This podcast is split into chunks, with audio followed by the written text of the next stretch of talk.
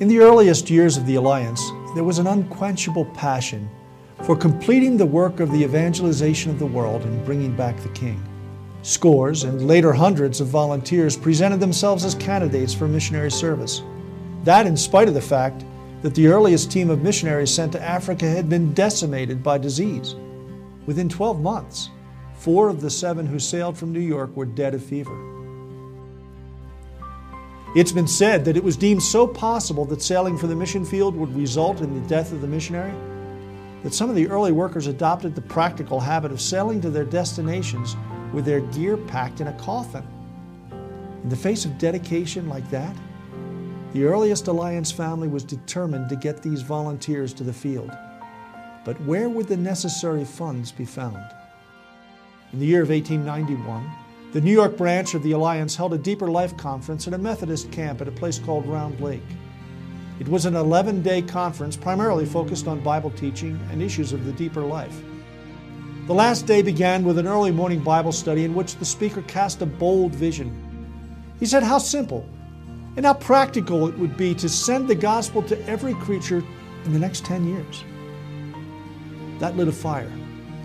People began to volunteer to become the messengers needed to complete the task. A pastor actually laid his young daughter on the altar and prayed that God would raise her up to be a missionary. And nearly everyone there pledged their commitment to pray for the evangelization of the world. Later that morning, a relatively new convert named Louise Shepard did a startling thing. She gave all of her jewelry to the Lord as a gift to help send one more new missionary. And thinking that the value of what she had given was about half of what would be needed, she asked for someone to match her gift to ensure that the work would be done. What happened next was reported by an eyewitness observer who said, An extraordinary scene then began.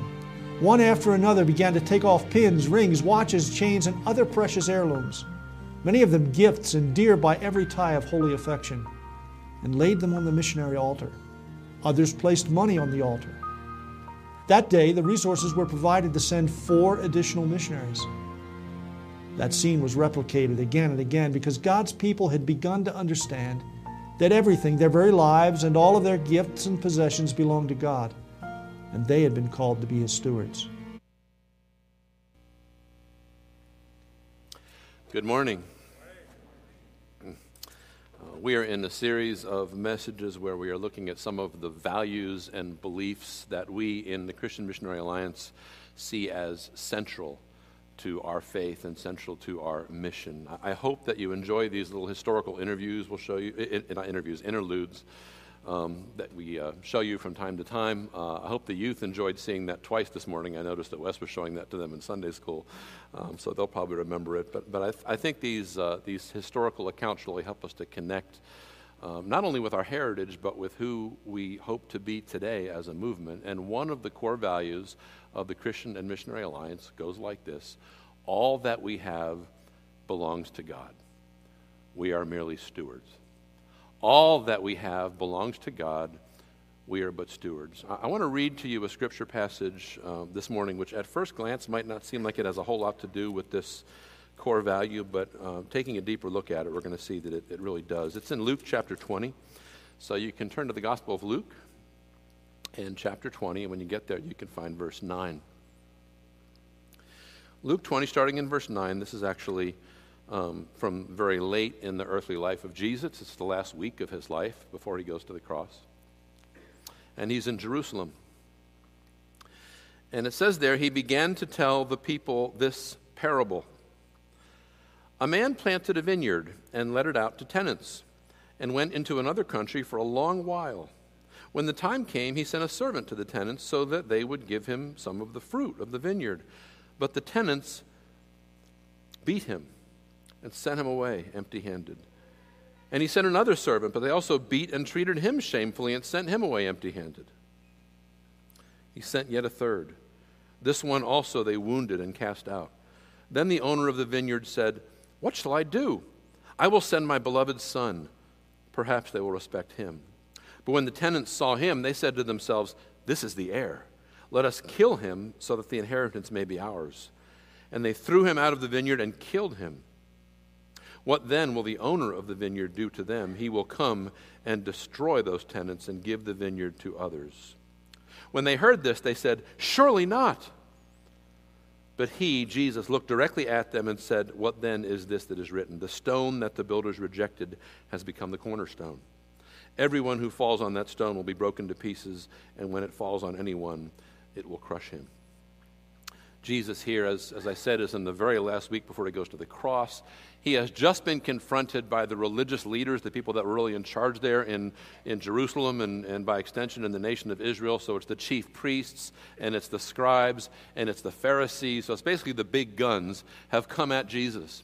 And what they're doing is they're challenging his authority, they're talking him down, they're doing everything they can possibly do to turn the people against him. And so Jesus responds to them with this parable which is not a hard parable to understand, really. It's actually a lot more like an allegory than a typical one of Jesus' parallels, because it's easy to figure out what goes with what when the, as, as, you know, as the symbolism starts to take shape. And if you were in Israel and you knew anything about the Old Testament, you knew that God very often compared the land of Israel to a vineyard and God as the planter of the vineyard. So to these people, it was no surprise that Jesus would use a figure of speech like this, and it's actually very obvious to them that the owner of the vineyard is God. The tenants are the people of Israel, especially their leaders. The servants that are sent to collect the fruit are the Old Testament prophets, and of course, the son of the owner is Jesus himself. And this parable is a prediction that the Son of God is about to be rejected and killed. And the religious leaders who are listening to Jesus tell this parable are at that very moment in the process of plotting to do just that to him, to reject him and then to kill him. And so there's high drama here as Jesus is directly confronting these men with this parable.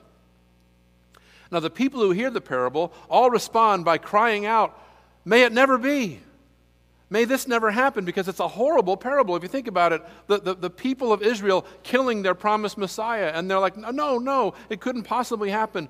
But it did happen. It did happen. So the question becomes how did it happen? That is to say, why did the Jewish leaders re- reject Jesus? How could they reject a Messiah that they had supposedly been praying for and, and hoping for for hundreds and hundreds of years? What was the attitude in their hearts that caused them to fail so miserably and to lose their own souls in the process? What happened?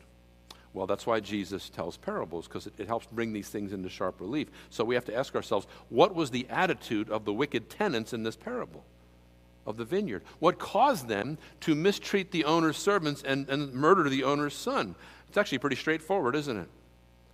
They were the tenants, they were the renters, if you will, but they wanted to be the owners. The owner had trusted them with his possessions. He'd, he'd, put a lot of trust in them, so much so that he had gone away to a far country and he was going to stay there for a long time. So he had given them a lot of trust, a lot of responsibility. And although it typically took several years for a vineyard like this to start producing enough fruit to be a, a profitable operation, it was customary back at that time, if you had an arrangement like this, that the owner, if he was far away, would send a request to the people that were supposed to be tending the vineyard and the request would just be for a sample of the grapes, just a sample of the fruit to kind of see how things were going. And by doing this, this was actually kind of a, of a legal official thing, he was expressing his continued interest in the property. He was reminding the people that were supposed to be taking care of the vineyard that he was still the owner. And the tenants knew this. And so by refusing this request, what they're doing is they're basically indicating their intention to steal the vineyard.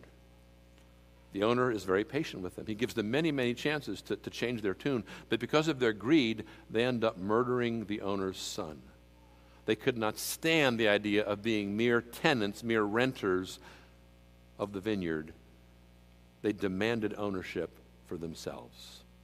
And Jesus here is very, really directly accusing the leaders of the nation of Israel of having the same attitude as those tenants, demanding to own what God had merely loaned to them and entrusted to them as stewards or as caretakers. These religious leaders were somehow, they had, they had somehow imagined that, they, that the nation was theirs, that the land was theirs, that the kingdom was theirs.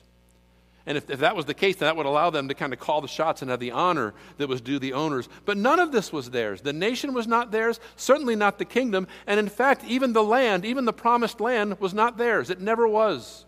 It had always belonged to God. If you go back into the Old Testament and you look at how the land of the nation of Israel was treated, all the way back Exodus, Leviticus, Deuteronomy, those, all those places, there, there, was, there was private ownership of land and materials. There's no question about that. The economy that God set up in the Old Testament nation of Israel was, for the most part, a capitalist economy with private ownership. However, God put some very interesting rules in place regarding how the people could use the land that they called theirs. They didn't really have the privilege of doing whatever they wanted on it. For instance, they were forbidden to harvest 100% of their fruit or to glean 100% of their fields. Why? Well, God says that doesn't belong to you. That belongs to the widows and the orphans and the immigrants because they have no land of their own. So you can't harvest it. They were required to bring the first fruits of their produce to God as an offering every single year. Why? Because in doing so, they were affirming that it had all come from God's hand, that He was the ultimate owner, or as it says in Psalm 24, the earth is the Lord's and the fullness thereof. So, not just the, the, the, world, but everything in it belongs to God. That was something that was drilled into the hearts and the heads of the Israelites from very early in their history. And of course, the people were also commanded to bring God a tithe, a tenth of all their earnings. Why? Well, because a tithe was always, was always symbolic of the whole. When you brought a tithe, when you brought that tenth to God, you, what you were really saying is, it's all yours, God. Not just what I'm putting, what, not just what I'm giving you now, but it's all yours, every bit of it. And this is my way of declaring that to you. But there was one more tradition that God established in Israel that was a very odd one called the year of Jubilee. Every 50 years, what would happen was all the land in Israel was supposed to revert back to its original owners. And so, if you had bought some other family's land, or some other family's property, at the year of Jubilee, every 50 years, you had to give it back. You just gave it back. And so when land changed hands in Israel, the cost of the land was supposed to be prorated based on how many years there were left until the next Jubilee, since the closer you were to the end of the 50 years, the less use you'd have of the land. Now, there are a couple different reasons for, for this kind of unusual arrangement. For one thing, it cut down on what we would today call systemic poverty, because the rich could only exploit the poor for so long. And if a family had gotten in trouble because maybe they had mismanaged their funds or their, their possessions very badly, or some, they'd hit a spell of misfortune and they were impoverished, they would get a chance every 50 years to try to make a new start.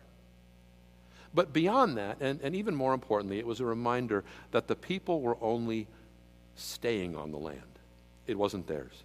They were God's renters. They were God's stewards, his caretakers. The land and everything in it belonged to God. It always had, and it always would. And ultimately, if you see the history of it, the people misused the land. Not just by worshiping idols in the midst of it, that was a bad thing, obviously, but also by greedily over farming it and ignoring God's command He had given them to let it lie fallow every seven years. And what happened was God took the land away from them. He sent them into captivity in Babylon. And if you read Second Chronicles, you'll see it says there that for those 70 years the Jews were in captivity in Babylon, the land enjoyed its Sabbaths. The denial that everything belonged to God eventually led the Israelites to disobey, and eventually led to their captivity. And ultimately, some 600 years later, that same denial, that same rebellion, that same spirit of denying that God was really the owner of everything, that same spirit led them to murder the Son of God himself. Okay, that's bad. I want to contrast that, their attitude of those leaders at the time of Jesus, with the attitude of another man. And this is a man that all of those leaders would have looked up to. This was a man that all of those leaders in Jesus' time would have claimed as their ancestor and their mentor. And it's a man by the name of Abraham. Abraham, so the original Israelite, if you will. Okay, I'm just I'm not going to read any of Abraham's story to you. You can look at it. It's in Genesis um, 12 to 24. Um, we're just going to kind of follow the flow of the story. But as we do that, I just want to ask, what was Abraham's attitude what was Abraham's attitude toward the things that God had placed under his care? Because Abraham was an extremely rich man. He was an extremely rich man. And a lot of us in Abraham's position would be very tempted to what? Just take it easy, right? Just get a place on the lake, get a place in the mountains, get a place at the ocean, get a place on a golf course somewhere, some of us, and we could just live the good life. Abraham could have done that. He had the resources, he could have lived like that. But in Genesis 12, God came to Abraham and he said, Abraham, I want you to pack up and move. Okay? Move where? God says, I'll tell you when you get there. So, you know, rich people typically don't get where they are by doing things like that with no plans, right? They like to have a plan. Uh, this didn't sound like much of a plan. I wonder what you or I might have said in Abraham's situation, right? But God, why, why should I move anywhere? That sounds bizarre. I mean, I'm, I'm, I've already arrived, you know? Or we might say this I can hear us saying this to God God, I'm fine with worshiping you. I'm fine with saying that you're my God. I'm fine with being your follower, but, but can't you just let me stay here and kind of be a good example to these ungodly people here in Ur where I live? Because they need a witness too, don't they? I'll just stay here. Why would I pack up and leave when I'm so settled? Now, Abraham didn't say that. But if he had, here's what God would have said back to him Actually, Abraham, the truth is, if you're my follower, you're never settled. You're never settled. Have you figured that out, by the way, church? That if you're a Christ follower, you're never settled. God does not let you settle. Not totally. Dawn and I have had times in our life when, when, we, when we have relative peace and stability, and we've had times of relative chaos and, and uncertainty and transition, but never have we had a time in our lives when we could have said that everything was settled. Christian, here's a news flash settled isn't supposed to happen here. It isn't. The world is not, this world is not the place where you settle. If you settle here, you will dry up spiritually. There's always a next thing. There's always another adjustment to make. There's always another trial to undergo. There's always another command to follow. There's always another call to serve God. There's always another season in life where God wants to do something new with you. So don't expect to settle. Not if you're really following Christ. You won't settle. God told Abraham to move. And Abraham obeyed this crazy command. And in doing that, Abraham was saying this He's saying, God, I'm taking my remaining time in my life, my remaining energy, the remaining life that I have left in my body, and I'm giving it back to you to do what you want with it. Because I don't really own my time, I don't really own my energy, I don't really own my life. You do. God. So Abraham packed up his whole estate. He moved all of it to what we now know as the Promised Land or the land of Israel, where he basically became the world's richest homeless person. That's what he was. Abraham never settled anywhere. He lived a nomadic existence for the rest of his life, and the only plot of land that Abraham ever owned in the Promised Land was a cave that he bought so he could bury his wife. Oh, and they buried him there too. That was it, a grave. So if you measure Abraham's life by the American dream, you know, home ownership and a comfortable life, he was the most abject failure who ever lived, considering what he started with. Right? In fact, one time Abraham had a really big chance to move up in the world. Um, there was a war going on shortly after he got to the promised land. There was a big war going on between a whole bunch of tribes that were fighting with each other. And Abraham's nephew, Lot, who had come down to Canaan with him, had been kidnapped as a prisoner of war. And so Abraham wanted to get Lot back, so he, he had all his servants and he mustered all his men. He turned them into an army, and they went out to rescue Lot. And in the process of doing this, they ended up tipping the balance of the whole war. And the king of Sodom, who that was one, that was one of the cities that was um, triumphant, one of the tribes that actually won this war, was so grateful for Abraham's participation. He said, Abraham, all the booty that you got, all of the, all of the, the spoils that you came across when you were fighting, it's all yours. You can just keep everything. It's a gift from me. And Abraham said to them, I don't think so. I don't want it. I don't want all that stuff, lest somebody say that the king of Sodom was the one who made me rich. So I will take whatever God gives me, and that'll be enough for me. Thank you. And then a few verses later, Abraham comes across a priest of God by the name of Melchizedek, and Abraham gives him a tenth of all he owns. Why? Because that man was representing God, and because a tenth is symbolic of the whole. And Abraham knew that everything he had belonged to God and always would. And yet, there was one thing that Abraham didn't have that he really, really wanted. And if you know the story, you know that that was a child.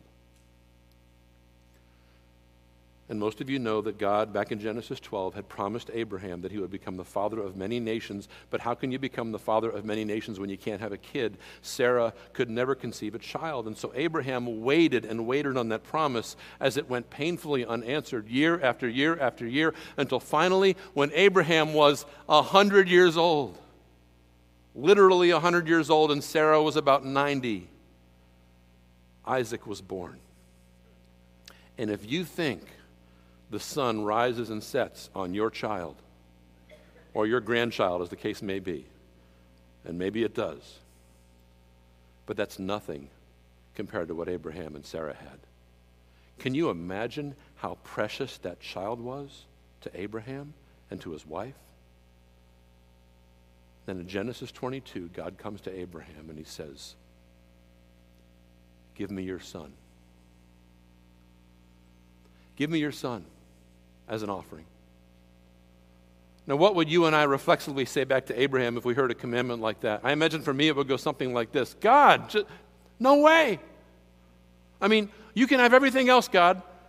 I'll give you every, I don't need that. I'd take my stuff, take my land, take all my servants, take everything I own, take my life, but not him.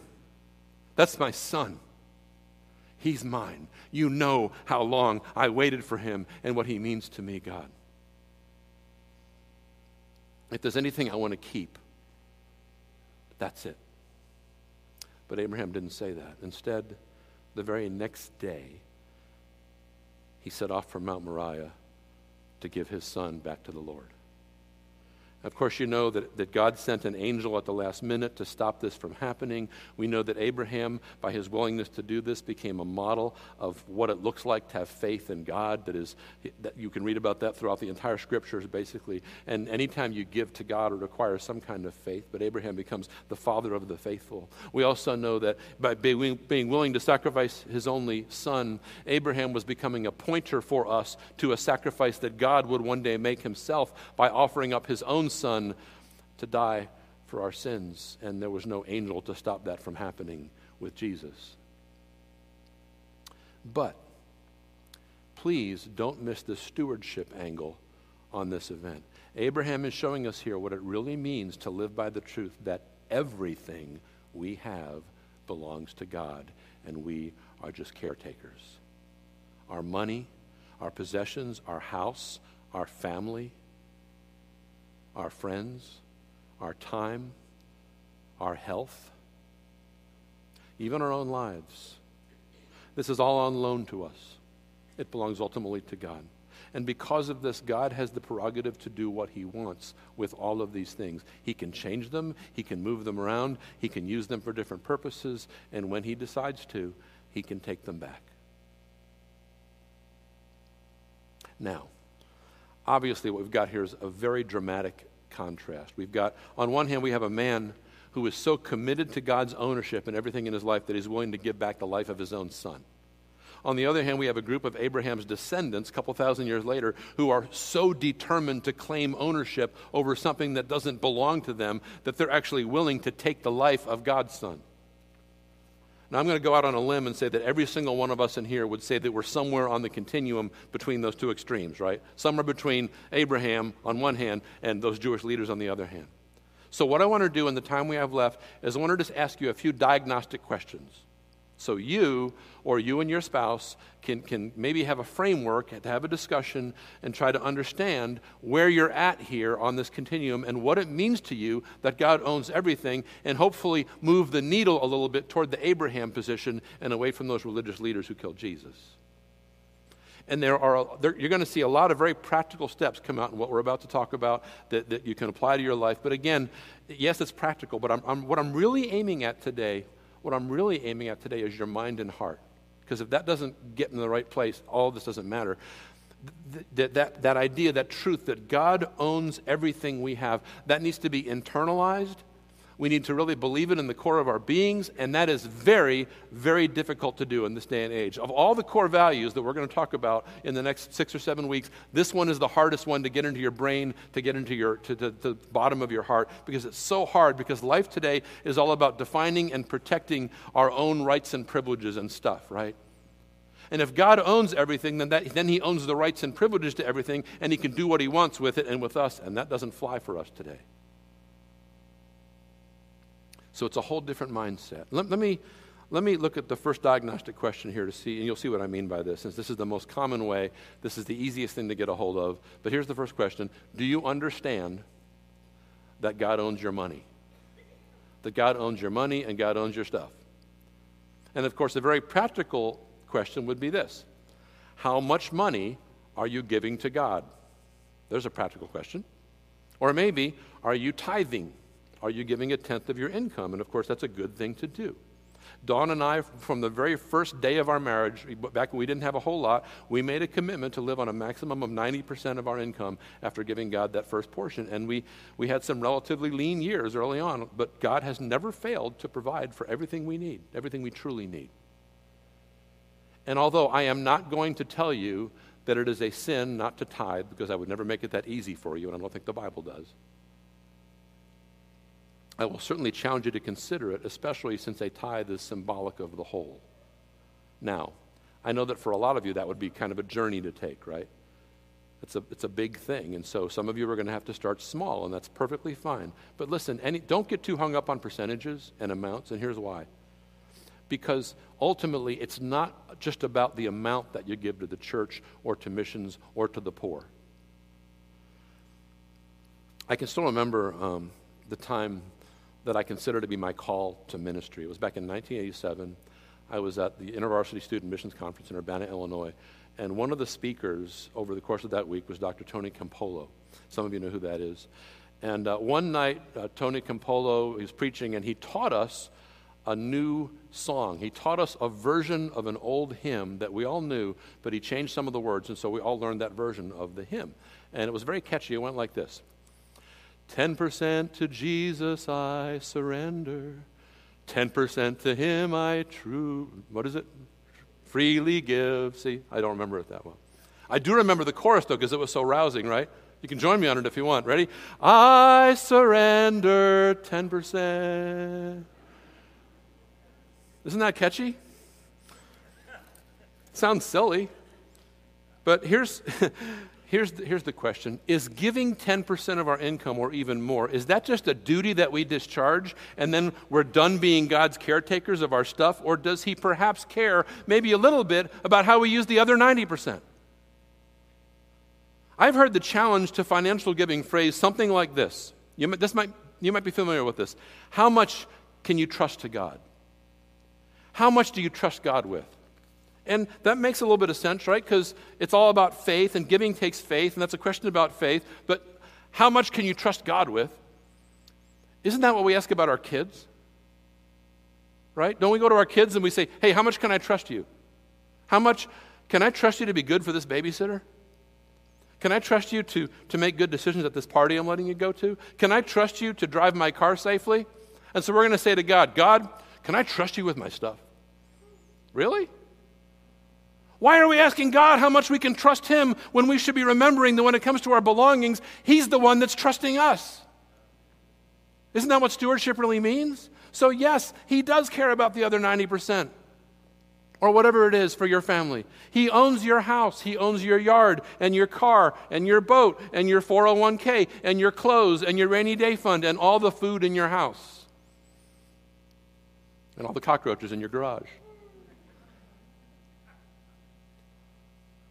When you make decisions regarding these items, is God a part of those decisions? Does it enter your mind that God owns it all and has access to it?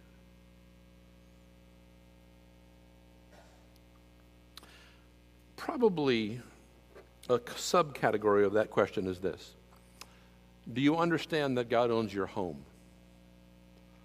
I know that our homes are pretty important to us um, whether uh, your home is small or large, plain or fancy. This is the place that you retreat to at the end of the day, right? It's, it's the refuge, it's the place of peace and quiet for you and your family. So your home is very important. But I have seen so many of you in this church serve God so well by graciously welcoming other people into the home that God has loaned to you. Not just for you know, fellowship meals and small group Bible studies. That's great, and you should do that. That's wonderful. But some of you have even opened up your home for people who are facing emergencies or they need a safe place or a warm place to go when they're in trouble. Praise God for Christians who really know what it means to practice hospitality because they've learned that all that they own, including their home, doesn't really belong to them, it belongs to God. Here's another question Do you understand that God owns your time? You knew this one was coming, right? Because that's the hardest one, probably. For many of us, this is the most precious resource of all. It's a lot easier to write a check sometimes than it is to commit time to something or to somebody, right? Now, I know some of you are going to tell me, What are you talking about? I don't have any time. There is no time. Why? Because your life is super busy and it's filled up with so many activities for you and your family, especially if your kids are a certain age, right? There is no time. So if you're in that position and you're just running from thing to thing and you have no time at all, let me just ask you to ask yourself this question, okay? Ask this question Have we as a family, have we as a family just fallen into this pattern because it seems like we had no other choice and it was what we were supposed to do and we had to do? Or have we made a conscious decision to use God's time in this way? I'm not telling you how to answer that question because it's not up to me, okay? So I am, I am not telling you that your child does not have to be on that soccer team or on that cheerleading squad or in that musical, although in some cases that's probably true. But, but really, what I'm, I'm asking you, if God has any access to your schedule, and if He did, is this the way that it would really look? And okay, so you, you look at your whole schedule and you say, okay, I'm thinking about it, and yes, God does want me to live like this, and He does want us to do these things, and so it's okay. That's your decision, not mine, and that's great. But please remember this. When you and your kids participate in these activities, when you're at that soccer game, when you're at that gymnastics meet, you are probably surrounded by a whole lot of people who don't know Jesus. Which means there might be another way for you to redeem that time, do you think? And for those of you who do have some free time, whether it's a little or a lot, most of us go through phases of our lives that have a little bit, a lot, almost none, too much. We go back and forth, and, and honestly, everybody has a little bit of free time, okay? So here's another question How do you think of the time that, that a lot of people will call me time? You know what me time is, right? It's, we all need this time. It's a time when you chill, it's a time when you relax and you regain your center and your sanity. It's your Calgon take me away time, whatever that is for you. I'm not talking, by the way, about the time you spend with God in prayer and Bible study. I'm actually assuming, rightly or wrongly, that you're doing this, and if you're not, you should be. I'm talking about the chill time. I'm talking about this is the time I spend reading or doing a crossword puzzle or playing the piano or maybe even playing a video game or something like that. The me time, okay? Here's the question I want you to ask, and it's a challenging one for most of us, maybe all of us. Is your me time, that chill time, is that the goal of your day? Or is it a means to an end? In other words, do you look forward to that me time so much that the rest of your life has turned into a drag and a duty and a drudgery, and you just can't wait to get to the time when you can chill and unwind and do nothing? Or, here's the other option do you see this time as a chance to re energize and rejuvenate yourself so that you can get back to the mission God has called you to? In other words, is your me time ultimately your time or God's time? I'm getting convicted, so I'm moving on to the next one. Do you understand that God owns your body? That your body belongs to God? You are not your own, Paul says in 1 Corinthians 6. You were bought with a price, and that price was the precious blood of Jesus Christ, the Son of God. And so Paul says, glorify God with your body. Now, in this passage, he's actually talking about avoiding sexual immorality, which is certainly an issue for many of us, but it can be applied also to how you eat, how you exercise, whether you're getting enough sleep, what destructive habits you may have learned that are hurting your body.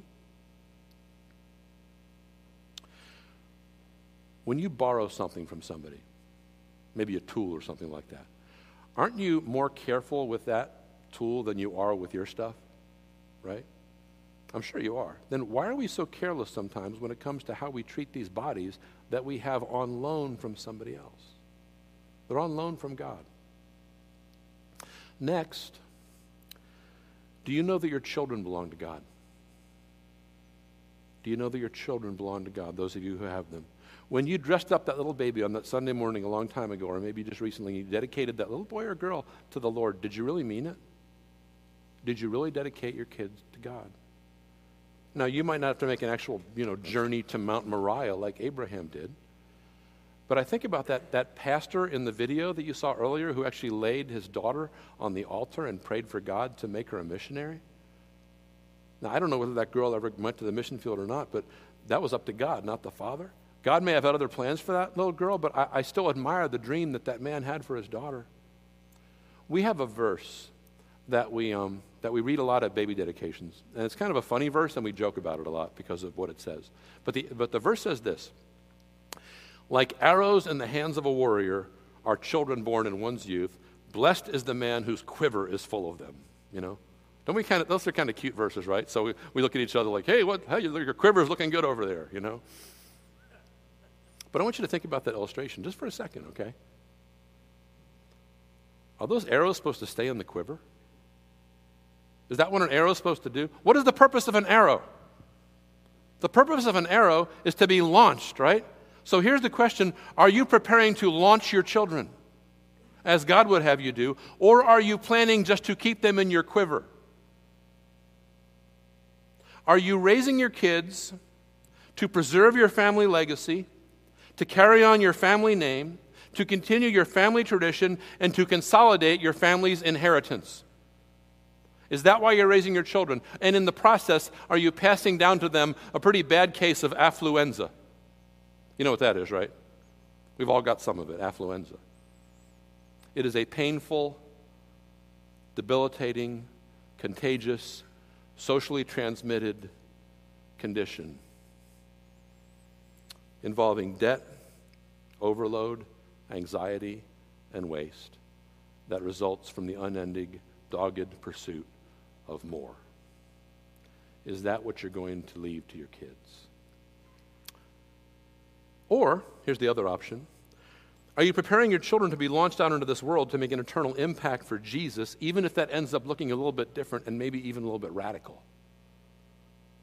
In the way that you teach them, in the way that you talk to them, in the way that you pray with them, and especially in the way that they say you and your spouse living your lives on mission. Which is it for your kids? Which is it for your kids? Are you preparing them for the quiver or the bow? Okay, last question, which we're not going to talk about today, is um, do you understand that your, your talents and abilities belong to God? And the reason we're not discussing that is not just that we're out of time, but in two weeks, we're actually going to spend the whole time talking about mobilizing every fully devoted disciple to complete the mission of Jesus, which is another Alliance core value and that's, that's where we'll talk about our gifts and our, and our talents. So, in closing, let me just make one observation. Because this is a hard topic. It really is. It asks us to look at life in a whole new way, and it's very, very different from the way that our world is encouraging us to look at life, and it's very different from the way that the people around us look at life. But remember this Jesus is not asking you to do anything that he hasn't already done.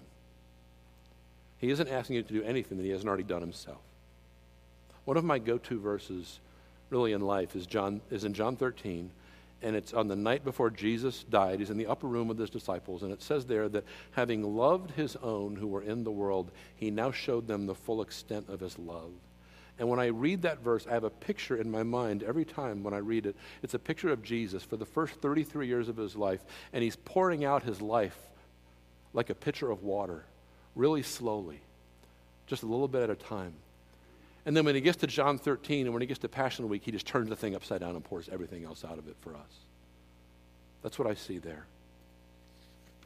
Jesus, you know, there was, there was so much that he could have claimed. He was equal with God, right? After all, it says this in Philippians. It says he was equal with God, but he didn't consider that equality with God something to be held onto or grasped or claimed. Though he was rich, it says, for our sakes he became poor, giving up his very life so that we could have a new life that we didn't deserve, so that we could be forgiven through his blood. It was very clear throughout Jesus' life that he didn't consider anything that he had to belong to him. It all belonged to the Father to do with as he pleased. And he summed up that attitude in his last recorded prayer before he went to the cross when he said, Father, not my will, but yours be done. And in fact, he summed it up even more with the very last words he ever spoke from the cross, which said, Father, I've given everything else into thy hands. I commit my spirit. Calvary was the ultimate expression of the core value that we're talking about today. Everything, everything we have belongs to God. We are merely stewards. Let's pray, and then we'll sing that song that we messed up before.